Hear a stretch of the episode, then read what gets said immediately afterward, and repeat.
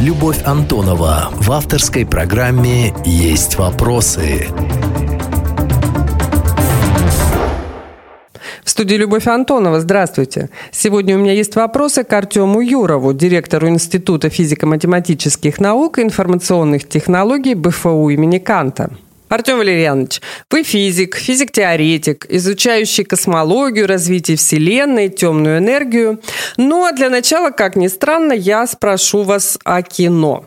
Новый фильм Кристофера Нолана «Довод» по обыкновению получил огромное количество откликов, рецензий, но главная мысль большинства рецензентов сводится к одному. Посмотрел и ничего не понял. Так о чем хотел сказать Нолан? Ну, о чем хотел сказать Нолан, знает только Нолан, так что это-то я, естественно, не объясню. А я вам могу выдать свое видение того, о чем поведал Нолан. Мне кажется, что это как бы не то, что продолжение, а некая антитеза, параллельная к фильму «Интерстеллар». Вот смотрите, и в «Интерстелларе», и в «Доводе» речь идет о гибели и спасении человеческой цивилизации. И в «Интерстелларе», и в «Доводе» главную роль играют наши далекие потомки. Но роль у них здесь совершенно противоположный. В «Интерстелларе» они такие хорошие, славные ребята, богоподобные, Кротовину там сделали, Купера в этот балк подняли, в общем, да. А здесь они выступают наоборот, в плохом качестве. Ведь, собственно говоря, смысл такой, что это они посылают все эти штуковины для того, чтобы... Из будущего в настоящее. Ну да, чтобы нас истребить и так далее. Вот. Правда, тут возникает такой вопрос. Во-первых, зачем? А во-вторых, если они нас истребят, что будет с ними? Вот об этом, кстати говоря, вот вы мне про это напомните. Я скажу. Тут есть свои забавные соображения. Зачем? Таким образом, мне кажется, что «Интерстеллар» и «Довод» это как бы вот белое и черное в целом образуют одну такую композицию. В картине мира режиссера. Ну, как бы да, здесь могучие потомки защитники, могучие потомки агрессоры. Одно из феноменальных явлений, которым, собственно, нам показывает этот фильм, это инверсия. Инверсия в языке, вот я, например, как редактор понимаю, что это перестановка слов в предложении такая неправильная задом наперед. А что такое инверсия в физике и как она работает в доводе и почему именно этот способ применил Нолан? Сейчас будет речь. Это интересно. Да, это действительно очень интересно. И, собственно, это самая главная история. На самом деле тут две истории. Вот смотрите, кстати, в «Интерстелларе» главным героем, если можно так сказать физически, был космос пространство. Здесь время. Инверсия, как ее здесь понимает в фильме, это обращение времени. Как бы такая процедура, когда вы t заменяете на минус t. Вот это называется инверсия обращения времени. Возникает резонный вопрос. А вообще такое может быть, как вот с точки зрения физики? И вот здесь есть два удивительных ответа. Начнем с первого. Во-первых, да, может быть. Такое вполне может быть. Более того, мы такое наблюдаем, и такое вполне реально происходит. О чем я говорю? Что значит инверсия? Это значит, э, скажем, мы движемся из прошлого в будущее, да? а инверсия это наоборот, из будущего в прошлое. Да? Бывает ли такое? Да, бывает. В мире элементарных частиц мы это наблюдаем постоянно. У каждой частицы элементарной есть ее двойник, пятящийся вспять во времени. Он называется античастица. У каждой частицы есть античастица. И античастица – это частица, двигающаяся во времени назад. Понимаешь, что звучит совершенно дико, но послушайте, это действительно мощная история. По большому счету, это не обман, это вещь, которую мы знаем без малого, ну, не сотню лет, ну и так далее. Почему это происходит, вообще говоря? Я попробую это объяснить таким образом. Во-первых, насчет путешествия во времени в прошлое. Тут завязана теория относительности Эйнштейна. Вот вы знаете, наверное, что в теории относительности, значит, если что будет непонятно, вы меня сразу Ну, конечно, мне многое, что я, будет я непонятно. Буду, будет, будет, потому что речь пойдет о сложных вещах. Достаточно, я постараюсь рассказать о них просто, ну, достаточно, ну, нельзя упростить до нуля, понимаете, чтобы не выхолости в суть. Значит, вот смотрите, теория относительности, специальная и общая. Вот в теории относительности из нее вытекает такой факт, мы говорим, что нельзя двигаться быстрее света. А почему, собственно? Вот что будет, если что-то движется быстрее света? Ну вот все студенты, которые изучают теорию относительности, знают, объект, который движется быстрее света, может путешествовать во времени. Это отлично понимал Эйнштейн. Он может двигаться из будущего в прошлое. Если что-то быстрее света, то, например, для вас он движется из прошлого в будущее, а я двигаюсь относительно вас и увижу его же движущимся из будущего в прошлое. То есть, э, но это только для сверхсветовых объектов. Из того, что это странно, не следует, что этого не реализуется. И поэтому физики в свое время предположили, что такие частицы существуют, назвали их тахионы, и даже экспериментально пытались поискать. Слава богу, ничего не нашли, и очень хорошо. Эйнштейну все ужасно тоже не нравилось. Вот, вот запомните эту вещь. Быстрее света, значит, тогда может путешествовать во времени. Теперь вернемся к другая наука. Квантовая теория поля. Вот лучше всего, как появились античастицы, объяснил э, Фейнман. Хотя предсказал их Дирак. Вот представим себе такую задачу. Вот физики решает. У вас есть элементарная частица. И вы на нее действуете с какой-то маленькой силой, короткой, маленькой по времени, короткой силой состояние частицы изменится. Вы подождали и еще короткое время подействовали силы, с другой, например. Состояние опять изменится. Может быть так, что это вторично измененное состояние совпадет с исходным? Ответ – да. Задача физиков-теоретиков – рассчитывать вероятности таких процессов. И вот если рассчитать вероятность такого процесса, Оказывается, что возникает не нулевая вероятность того, что эта частица будет двигаться быстрее света. Это вытекает вот из чего. У частицы обязательно должна быть положительная энергия. И вот железная теорема. Если энергия частицы положительна, и верна специальная теория относительности и квантовая механика, и вот мы рассматриваем процесс типа того, о котором я говорил, то непременно есть нулевая вероятность того, что частица может э, быстрее света прыгнуть из точки А в точку Б.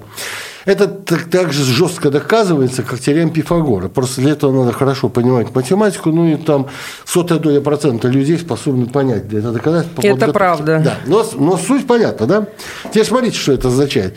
Если частица может прыгнуть быстрее света, то это означает, что она может двинуться в прошлое. Потому что из теории относительности вытекает то, что быстрее света может прошлое. Таким образом, что мы, собственно говоря, теперь точно доказываем? Что существует не нулевая вероятность для любой частицы, что она двинется из будущего в прошлое. Вопрос. А мы наблюдаем такие вещи? Ответ – да. И как это будет выглядеть?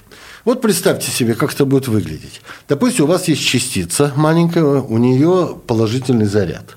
И вот она нормально движется из прошлого в будущее. Она летит из точки А в точку Б. Значит, вы должны что увидите? Что в точке А положительного заряда стало меньше, оно улетело, а в будущем в точке Б положительного заряда больше. Что будет, если эта частица, наоборот, полетит из будущего в прошлое? Мы должны увидеть, что в Б в будущем положительного заряда станет меньше, а больше станет его в А. Но больше положительного заряда, значит, меньше отрицательного. Понимаете? Пока понимаю. То, то есть давайте переформулируем это на языке отрицательного заряда. Мы должны увидеть, что в точке А в прошлом положить отрицательного заряда станет меньше, в будущем в точке Б отрицательного заряда станет больше. То есть, поскольку мы двигаемся нормально во времени, из прошлого в будущее, мы должны видеть частицу с отрицательным зарядом. То есть, положительно заряженная частица, которая ползет из будущего в прошлое, нами – нормальными, респектабельными людьми, путешествующие из прошлого в будущее, будет восприниматься как частица с противоположным зарядом. То есть у каждой частицы должен быть двойник. Античастица, пятящаяся во времени, отличающаяся от нее зарядом. Например, у электрона заряд отрицательный, а значит должен существовать его аналог, пятящийся во времени, с положительным зарядом, с такой же массой, со всеми такими же характеристиками. Называется позитрон. Бац, и его экспериментально обнаруживают. У протона положительный заряд. Значит, если протон, у него должен быть братишка, который ползет из будущего в прошлое, и, но с отрицательным зарядом, антипротон. Значит, мы его должны тоже увидеть. Бац, он есть. У всего есть, кроме фотонов. Фотон – частица, которая совпадает, она стоит во времени, поэтому она совпадает с античастицей. Вот и возникает такая штука. Ага, и мы точно знаем, что есть античастицы. Шикарно. Значит, вот-вот оно, ваша инверсия. Вот оно, то, что движется из будущего в прошлое. Может, это то, что имел в виду Кристофер Нолан? Ответ – нет. Если бы Кристофер Нолан имел в виду это, тогда бы весь фильм вы только ничего, кроме Огнена и Каши, на экране не видели. Дело вот в чем. Вот такой вопрос. Что будет, если электрон встретится со своей сестренкой, которая ползет из будущего в прошлое? Нормальный электрон, который двигается из прошлого в будущее, встретит антиэлектрон, он называется позитрон, который двигается из будущего в прошлое. А я вам скажу, что будет. Если они встретятся, произойдет взрыв. Останется только свет, причем свет горячий. Вся энергия этих двух частиц перейдет в свет. Вообще это называется аннигиляция. Вот если бы вот те пули, которые показаны в фильме, двигались из будущего в прошлое и были из антивещества, то я очень не советовал бы нашему герою. Помните, он их рукой ловит? Да, да, да, да, Ну, короче, шарахнуло бы так, что ни его бы не было, ни лаборатории, ну и так далее. Ну вот слушайте, а Артем Валерьянович, э, ну, это Винтерс... первая часть только. А, мы еще не закончили. Нет, ну это только первая часть Окей. про антивещества. Я просто по, давайте, по пути давайте. спрошу давайте. вас. Ну вот смотрите, «Интерстеллар», это известно, создавался вместе с физиком Кипом Торном. Да. И Кип Торн говорил даже о том, что его миссия с помощью кино объяснять угу. науку простым языком. Я не нашла информации, кто помогал Нолану в этот раз я создавать тоже, фильм. Я понял. Но для того, что я думаю, Может что быть, там он... вот заложены эти там заложены идеи другие. Не антивещество. Конечно, когда он говорит про инверсию, вот это движение. Там, помните, герой как раз про, про позитрон они там говорили.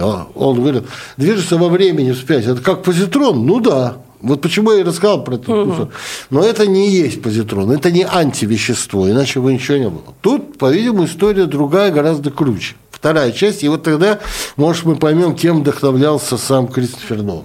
Ну, официально вы согласны, не, нет информации я не о том, кто из физиков я не был соавтором? Я нет. Но он мог много общаться, ведь он раз он общался с Тордом, он общался с физиками, то, в принципе, он много книжек мог читать по этому поводу. Да, вот. но он не физик при всем при этом. Да, но есть много популярных, хороших книг. Вот сейчас это такая история удивительная. Есть много хороших, популярных книг. И прочитав хорошие... Позволяющих понимать, понимать физические Позволяющих процессы. понимать физические Даже не, процессы. если вы не ученый. Работать не, вы не сможете. Физикал вы, вы знаете, не угу. сможете, прочитав эту книгу. Получить свой результат вы не сможете. Результат достаточно новый. Но понять, что происходит в физике, вы сможете. Если, но только читать надо хорошие книги. Есть целый список хороших книг. Но ну, вы хороших, знаете, есть же такое авторы физики. Предубеждение к популярным книгам, что угу. они, в общем, достаточно вольно трактуют некоторые э, вещи. Это правильное предубеждение. Поэтому я говорю, читать книги, которые пишут профи. А профи – это те самые физики. Ну, то есть тот же Торн, который книжку, объясняет популярным языком Торна, сложные да, вещи. Берем книжку угу. Брайана Грина, берем книжку Роджера Пенроуза э, и так далее, Дэвида Дойча, берем книжку Игоря Новикова. То есть берем книжки авторов, которые профессионалы в науке, которые хорошо известны в науке, которые считаются лидерами в науке, и решили написать популярную книгу. Вот их и надо, и только их. Там есть слово второе – энтропия. Угу. Помните? И вот да. это, и вот, вот, вот, вот это, наверное, ключевая, ключевая вещь. И вот я с кайфом об этом здесь сейчас вам поговорю, потому что это великая вещь, которая всех нас касается. Смотрите, вот вокруг нас полным-полно необратимых процессов. На самом деле, вот вся наша жизнь из них состоит. Например, пальто линяет, мы лысеем, увы, а не в обратную сторону. Мы стареем, на коже появляются морщины. Э, яйцо разбивается, обратно собираться не хочет. Вот почему это происходит все в одну сторону, вот явление необратимое. Мы рождаемся, цыпленок из яйца стареем и так далее, а вот в обратную сторону. Что, физика запрещает? Вы не поверите, нет. Нет такого закона, который бы запрещал. Что вот физика говорит, так, яйцо может разбиться, цыпленок вылезет, и все окей. Но в обратную сторону, и что оно потом зарастется, да, да. такого не бывает. Нет, физика говорит, может быть. Вы скажете, как так? Так что это? Физика тогда это ерунда какая-то. Почему? Мы тогда не наблюдаем таких вещей. Вот тут все дело, вот ответ на этот вопрос дал великий человек Людвиг Больцман, за что и пострадал в свое время. Его до того степени запинали, что он с собой покончил даже. Он как раз э, разгадал эту загадку, но не до конца. Как бы. Тут есть ключевое слово энтропия. Грубо говоря, так. Все процессы идут в сторону роста энтропии. Энтропия, вот я бы с удовольствием рассказал поподробнее, энтропия – это, ну, грубо говоря, измеряет беспорядок. Беспорядка больше, чем порядка. Вариантов расположить, скажем, вот представьте, у вас есть детская комната. Все игрушки... Я очень хорошо представляю, у меня внук маленький. А, что а, такое детская а комната? теперь представьте да. себе, что происходит в детской комнате. Или такая- когда он вываливает из э, коробки А теперь возьмем еще пятерку малолетних бандитов, которых э, запускают в комнату. И когда вы приходите, «О, да, да». вариантов привести комнату в бардак существует немыслимо. Вариантов, когда все это собрано по коробочкам, один единственный. Это все хорошо понял Больцман, но на Больцмана наехали по черному. Потому что... вот Так а его сказать, теория в чем состояла? Больше он надо. что, какую гипотезу предложил? А что э, необратимость в природе – это рост э, энтропии. Что вот с ростом, именно вот рост энтропии приводит ко всей необратимости, которую мы наблюдаем. Что все это описано одним явлением энтропии, и он даже написал уравнение, которое это описывает. Но его ругали вот за что. Ему говорили, подождите, но все уравнения, из которых вытекает то, о чем вы говорите, они сами обратимы во времени. Поэтому, в общем, непонятно. Э, Например, я беру кусок льда, кидаю его в стакан с водой. Жду. Что происходит? Лед тает в воде. И почему? Энтропия возросла. Ну, значит, в прошлом энтропия была меньше. Но ведь если уравнения все обратимы, то, значит, а разрешен обратный процесс тоже. Да, разрешен, но он очень маловероятен, говорил Больцман. Но главный принципиальный вопрос, почему начальные условия такие создались, что низкая энтропия? Дальше-то понятно, если энтропия будет очень низкая, она будет расти, расти, расти, расти.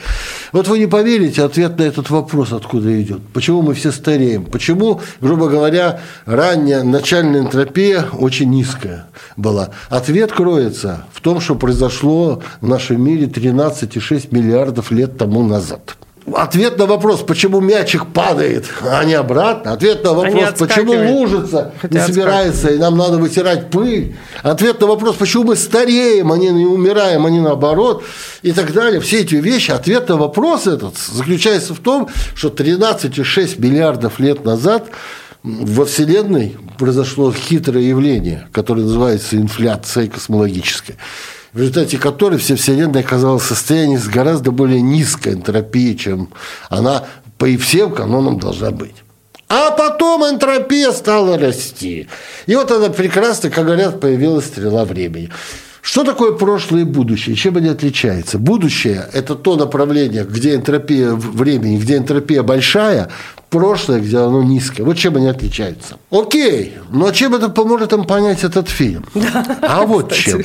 Представьте себе, вот такая сумасшедшая идея, что в далеком будущем энтропия вдруг стала резко уменьшаться. И упала почти до нуля. Тогда. И она стала еще ниже, например, энтропия будущего, чем та, что вот у нас сейчас. Тогда. С этой точки зрения мы должны назвать прошлым то состояние, а будущим наше. Вот оно движение оттуда. Само по себе такого произойти не может. Чтобы энтропия сама понизилась так низко, значит, это должны были кто-то сделать. Кто? Вот я и думаю, что, вот, например, вот эти могучие потомки Кристофера Нолана. И вот тут становится понятным масштаб этих потомков. Потому что если это все, мы же с вами пока фантазируем, пытаемся понять, как бы нам вот это все Объяснить. физику объяснить, Да. чтобы не вступать в противоречие с физикой. Чтобы это произошло, чтобы, чтобы вот одна пуля летела из будущего в прошлое, ну, что во всей Вселенной энтропия в будущем была невероятно низкой. То есть эти по, само по себе этого не происходит. Значит, ее такой низкой должны были сделать вот эти наши бравые потомки. Значит, наши бравые потомки – это какие-то богоподобные существа должны быть.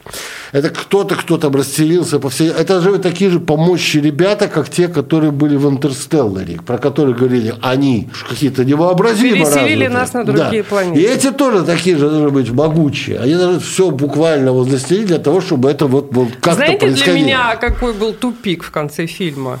Когда они все это проделали, и в руках у них оказалась просто железяка. И вот тут ты вообще я уже перестаешь момент даже понимать. не помню. Почему железяка? А почему железяка? Вот А как- такие процессы, и они собирали части какой-то железяки в итоге. Должны были ее Не, ну соединить. это как бы все, что... Или не- это чисто Э, это, такая это не они делали, это не они собирали. Эти железяки... Ну, я в Да, герои. Они как бы всего лишь, по идее, были частью. То есть, Да. я это себе так представляю. Опять же, так полу, потому что на самом деле здесь вот мы на грани фола всем говорим. Как бы это вообще могло быть? Что наши далекие-предалекие потомки сумели во Вселенной, во, всей Вселенной понизить энтропию почти до нуля.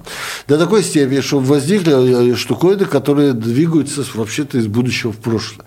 Как это согласуется с тем фактом, что мы живем на первой стадии? Где-нибудь у физиков такое бывало? Да. Это было у таких физиков, как Джон Арчибальд Уиллер. Это было у такого физика, как Голд.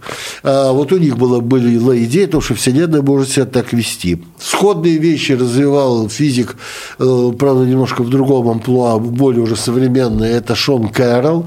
И я думаю, что вполне возможно, например, книжку Шона Кэрролла «Вечность» мог читать Кристофер Нолан, например. Давайте э, закончим уже с э, Кристофером Ноланом и поговорим о вас. Ну, Артем Валерьянович. Ну, совсем чуть-чуть.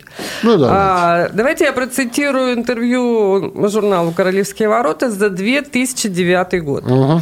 Поводом тогда стало ваше открытие темной энергии. И тогда, как и сейчас, очень много выдавали интервью. Вот цитата. Темная материя – это легчайшие суперсимметричные частицы, которые давно уже ищут физики. Думаю, мы разгадаем эту загадку в течение 10 лет. Прошло 11, конечно, я спрошу вас, разгадали? А-а. Но я хочу сказать, мы узнали очень много, действительно, это, что это точно частица. Я скажу таким образом. Мы, когда я говорил, что мы разгадаем эту загадку, За 10 лет. я имел в виду, да, что мы обнаружим эту частицу на ускорителе, экспериментально. Ну, во-первых, ускоритель строился гораздо дольше, так что продлим этот срок. Я лично абсолютно уверен, что ее найдут, никуда не денутся по-прежнему. Но я бы сдвинулся еще несколько лет вперед. Утверждение по-прежнему. Кроме того, мы теперь гораздо больше знаем про темную материю, не энергию, а именно материю. Мы знаем, что она действительно комкуется, мы знаем про много ее свойств, по тому, как это гравитационно взаимодействует с окружением. Нет никаких сомнений, что мы ее обнаружим просто. У меня абсолютно уверенность в этом. Просто можем частицы, может, она, очевидно, либо более массивна, чем энергия нашего коллайдера, либо она слабо взаимодействует с другими частицами. Ну, погодите, мы только-только разогрели коллайдер, сейчас задача вы была найти бозон, бозон Хиггса. Да, ваш, да ваши я, слова были. Да. Погорячились вы тогда, судя по всему. Или Знаете, просто они не рассчитали? Ну, во-первых, я не рассчитал, я наугад стрелял. А во-вторых, почему лет 10? Ну, потому что ускоритель должен был заработать. Но он же заработал несколько лет позже, кстати говоря. Угу. Поэтому я думаю, мы должны. Вот мне всегда было интересно, как вы работаете. Да. Вам же нужны лаборатории, нужны опыты я или не нужны. Поэтому что ваш рабочий инструмент? Бумага, Бумага, ручка, доска и компьютер, и общение с коллегами, интернет и данные, которые собраны в результате, вот если мы здесь говорим, существует, посмотрите, существуют космические телескопы да. Hubble, WMAP и так далее. Собраны колоссальные объемы данных. Все эти данные НАСА собрала, совершенно бесплатно выложены. Это вот я громко говорю с удовольствием всем, потому что это урок всем. Они абсолютно бесплатно выложены, эти дорогущие данные. Пользуйтесь всем кто только может. Потому что у нас, знаете ли, э, какую-нибудь фигню сделал, и это вот, тайно заплатите мне. Нет, бесплатно. Да не только заплатили, еще и засекретили, скорее всего. А, ой, это вообще отдельная, отдельная тема. тема. Это окей. вообще, да. Вот, поэтому, на самом деле, э, модели, которыми мы здесь занимаемся, мы пишем уравнения, но сверяем данные, делаем вычисления, компьютерные программы, которые их проверяют, когда не удается решить. А потом это все проверяется по тем данным, которые есть. И если удается объяснить какие-то явления, пишется статья, и все отлично. Чаще бывает что нет, расходится с тем, с наблюдениями, ага. сминается, кидается корзину, все сначала. Вы много общаетесь со, со своими зарубежными коллегами, э, даже благодарили в свое время интернет за то, что он эту возможность расширил значительно. Как сейчас это происходит? Так же, как и Точно раньше. так же. Никаких препятствий не существует? Да нет, ну, кроме коронавируса. Ну, смотрите, я же почему спрашиваю. В последнее время много было громких дел э, об ученых, которых обвинили в госизмене, в нарушении, понятно, там, гостайны. Хотя э, этот процесс, если посмотреть э, статистически, он шел там с нулевых, не прекращался. Ну, да. Да. Э, вот это тренд на изоляционизм России, он не мешает в такой работе, как ваша фундаментальная физика? Да. Нет, Вообще нет, никак не влияет. Нет, игнорируется. На самом деле это тренд временный, он тоже пройдет. Изоляционизм – это гибельный путь, он стопудово для любой страны. А наука, понимаете, это совершенно глобальная вещь. И в одиночку просто не потянуть.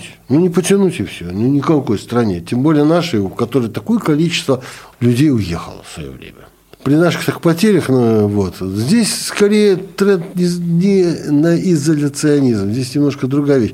Я вообще считаю, вот смотрите, как вот, э, все должно выглядеть.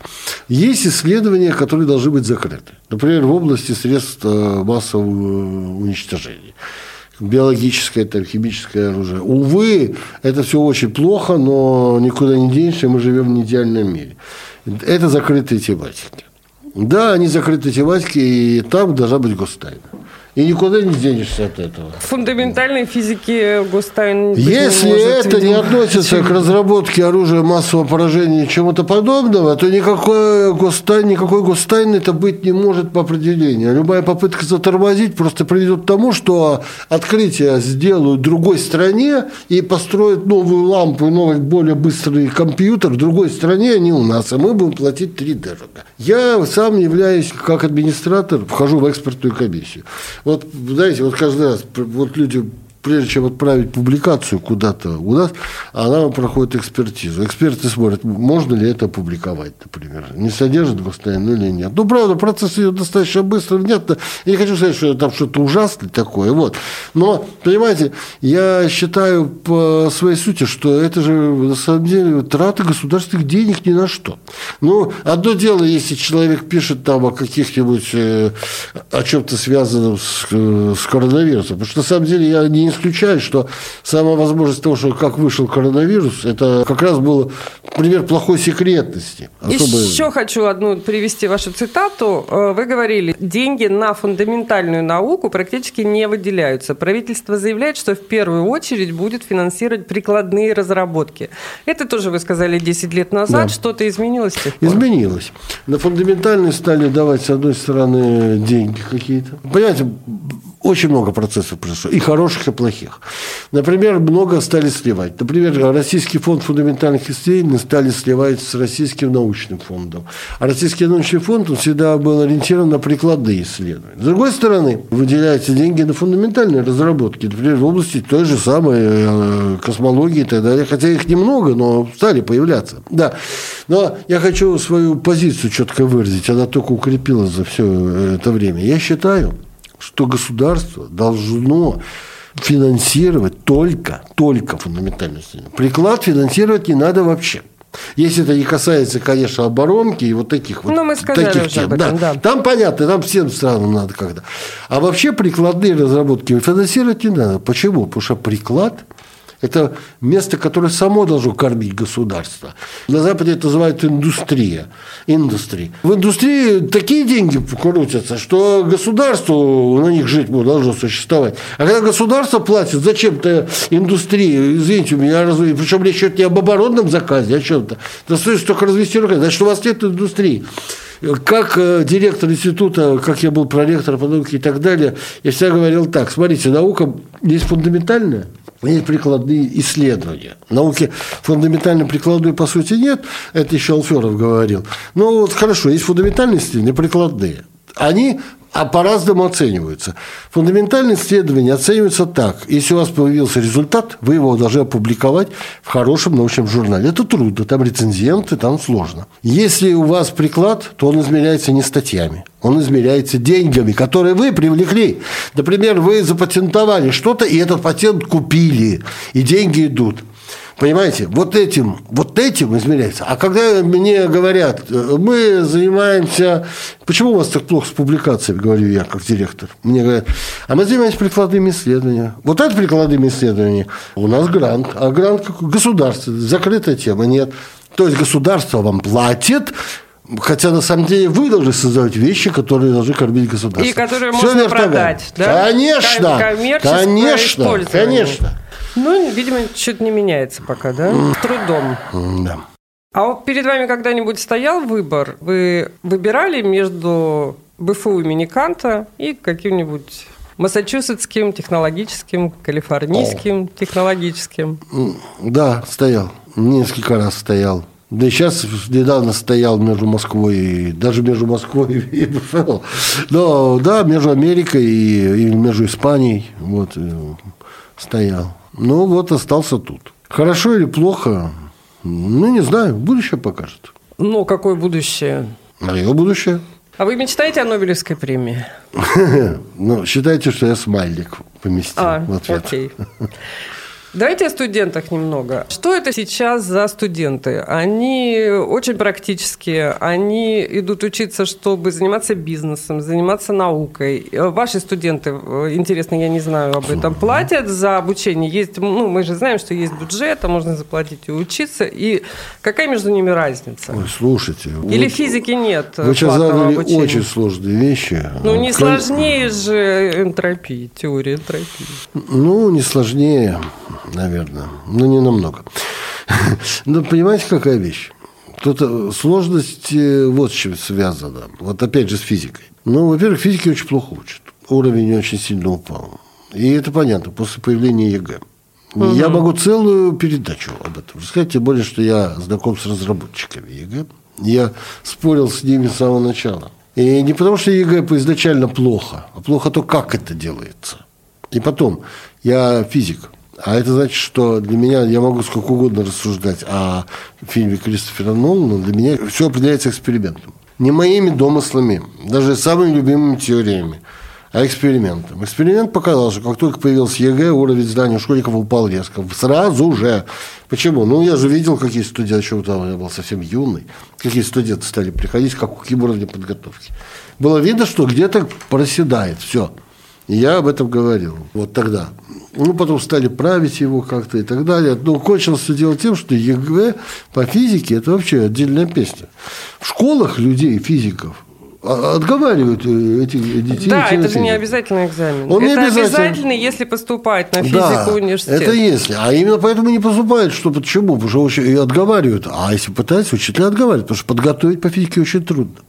Уровень учителей тоже стал другой. Совсем. И это не их вина. Их завалили такой какой-то немыслимой, совершенно ненужной, на мой взгляд, бессмысленной работой, которая, от которой зависит их зарплата, то чем совершенствовать себя и прочее, ну, в общем, там это тоже отдельный э, тихий мрак, то, что делается в школах сейчас. И в результате смотрите, что получается. И сами учителя отговаривают э, детей идти сдавать физику. Откуда вы физиков-то возьмете-то? И а, потом они к нам должны сюда поступать. Откуда? Они, а если поступают, то какой у них уровень? И так далее. Вот такая проблема. Но я не хочу на минорной ноте заканчивать. Ну, так поступают все-таки. Поступают, Приходят молодые поступают, люди, да. девушки, которые хотят изучать физику. Что они потом с этим планируют делать? Они... Ну, Да много чего. Человек, который закончит, получит образование в области физики или чего-то, а, он сможет работать где угодно и как угодно. Просто я хочу вам сказать. Но а, обычно я тоже шел учиться на физика, потому что я хотел стать, заниматься физикой. Я хотел наукой этой заниматься.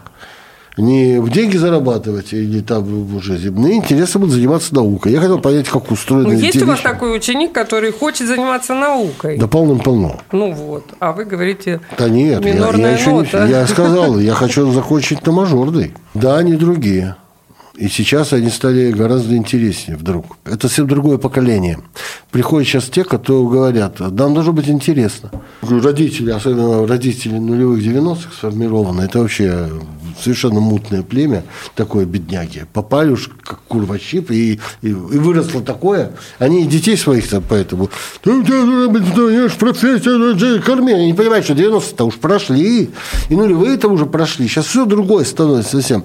А они, а дети говорят, а нам должно быть интересно. Ну, почему здесь интересно, все кусок хлеба с маслом. Они не понимают, что дети, а дети смотрят и говорят, они, это совсем другое поколение. И вот я недавно получил железное доказательство этого факта, которое меня потрясло, это три дня назад было. Я вот, смотрите, вот я приведу пример. Вот известно, я прочитал Садовничий, Садовничий в МГУ открывает наборы магистратур. И там таких магистратур, которые вот э, отсутствуют в мире, ну, по самым таким модерновым вещам. Там есть магистратура, связанная по цифровым э, делам, искусственному интеллекту. Но это мало кого удивишь этим. У нас сейчас тоже. Мы по этому штуке сильно продвинули. У меня же институт информационных технологий. Да-да-да, так что у да, нас да. там по искусственному интеллекту, да, да. все в порядке с искусственным Да, и с искусством, с, вот, с естественным не всегда хорошо. Вот. Смотрите, что получается, какая история? Вот известно, например, шаг в сторону, нас всех учили, что все вокруг из нас из атомов состоит. Но вот оказывается, из атомов состоит только 5%. 95% это вот темное нечто. Темная материя и темная энергия. И это, собственно говоря, за это люди Нобелевский получают. И, в общем-то, это революция. Садовничий открыл магистратуру Astroparticle Physics and Dark Matter, то есть темная материя и физика, астрофизика частиц. Черт побери, да у нас школа здесь своя есть по этой части уже собрана. У нас есть люди, защитившие докторские диссертации. Мы в контакте с Российским гравитационным обществом, самим там Старобинским, он был здесь, в этой студии, кстати. То есть, и, в общем-то, мы можем гораздо круче сделать, чем в МГУ сейчас, на самом деле, просто. И я, естественно, поднял тему, а что бы нам не понять? Давай делать так. Спросим студентов. А у меня как раз была группа студентов, они пришли жаловаться на очередного преподавателя, это они любят. Кстати говоря, вот еще один пример. Знаете, на что студенты жалуются? Вы думаете, на оценку? Нет. Они жалуются на качество преподавания. Они говорят, они жалуются не, не на каких-то молодых выскочек, а на профессора в возрасте. Они говорят, э, я говорю, ну вам на оценку-то поставить нормально. Они говорят, да, но мы предметом не овладеем. У меня глаза на лоб лезут. Что это за поколение это пришло такое? Но оно мне нравится, новое, черт новое побери. поколение. Оно мне нравится, это поколение. Давайте сделаем опрос в соцсетях. Вот вы. И вот мои, мои девчонки-секретари, которые все время с ними в контакте, сделали опрос. Мне сказал, давайте посмотрим, какой процент скажет, мы пойдем такую, если мы откроем. Вот если они скажут «да», мы ее откроем. 80% сказали «да». И я упал вместе со стулом. Я больше 10 не ожидал никак. Я и за 30 готов ну, 80% это какое число? Ну, это 80% из тех, кто было опрошено, по-моему, порядка 300 человек Ого. из 200. Ну, не меньше от 200 до 300. Ну, то есть не то, что там... Не, не 10, 10, не 15. 15. Не, нет, 200 и 300 человек, э, это вот то, что набралось за это время. И 80% получилось. Которые сказали, да, они хотят, им, это им интересно. интересно. И они бы пошли. И мы поняли, что народ пойдет. И это совсем не те, которые вот были вот э, раньше, э, которые не... Вот. Которым нужен был диплом. Да, им не диплом нужен, а им интересно. Я говорю, ребята, ну вы отдаете себе отчет, что если вы пойдете сюда, правда, если вы пойдете сюда, вы изучите язык питон, и значит, вы научитесь программировать, вы будете крут, программировать на самом крутом языке, это само собой. Но работу, а, не, мы хотим науку, мы хотим разобраться, это интересно, говорят они. Вот оно, поколение. И поэтому и вот это мажор, на этой мажорной ноте я хожу с сияя последние дни. Только вчера мы с ректором сказали, ну что, открываем? Открываем. Открываем. Я вас поздравляю. А как вы относитесь к онлайн-обучению, которое сейчас стало такой реальностью или необходимостью, как точнее сказать? Ну, послушайте, тут опять же, как вы относитесь к помидорам? Гиви, ты любишь помидоры? Есть, да, так Ну, нет. слушайте, вот даже сейчас мы с вами общаемся, столько энергии, энергетики, эмоций. Возможно, это передать через экран. Есть и вещи, еще же получить обратную есть связь вещи, от вашей которые аудитории. Удо... Я считаю, что это не более чем удобный инструмент. В определенных вещах он даже очень удобен. Например, вам нужно прослушать какой-то отдельный модуль, и у вас есть возможность э, послушать кого-то из Калифорнийского технологического института. Ну, не Ричарда Фейнмана, а вот там Кипа Торна. Елки-палки, но если есть такая возможность, э, так почему нет? Другое дело, есть вещи, которые так э, онлайн, к сожалению, не потянет просто. Например, когда вы ведете занятия по, пардон, мат-анализу, вам надо выводить уравнения. И выводить их надо на доске. Не обязательно мелом, можете маркером, как угодно. Но при вас, при студенте, оно должно рожаться. Вот так. Если вы будете показывать презентацию, рассказывать, он не научится здесь. Есть вещи, в которых оно очень даже неплохо, может быть, использовать, да. А есть, где оно просто, ну... Не подходит. Да, но подождем лет 10. Потому что если, я думаю, просто технологии не позволяют пока довести его до качества Поэтому пока заменить нельзя. Вот. И, кроме того... Но вы терпеливо этим пользуетесь. Ну, ну нашим беднягам, ну, я-то сам практически не занимаюсь. Сейчас не преподаете? Да, ну вот, ну, если откроем сейчас магистратуру, это буду, конечно. Ага. Но мы будем онлайн приглашать зато людей из самых ведущих университетов, которые будут, э, которые не смогут ездить. Э, вот. И потом онлайн нам здорово помогал в период вот этой пандемии с нашими программами MVB и так далее. Я просто еще раз хочу сказать, онлайн образование, оно не может полноценно, сто процентов заменить такое. Оно удобный инструмент. Есть вещи, которые удобно... Вот я, например, теперь защита дипломов, Мне ужасно понравились в онлайн-формате. Я считаю, что дипломы мы будем защищать теперь заслуживать всегда в онлайн. Любовь Антонова в авторской программе «Есть вопросы».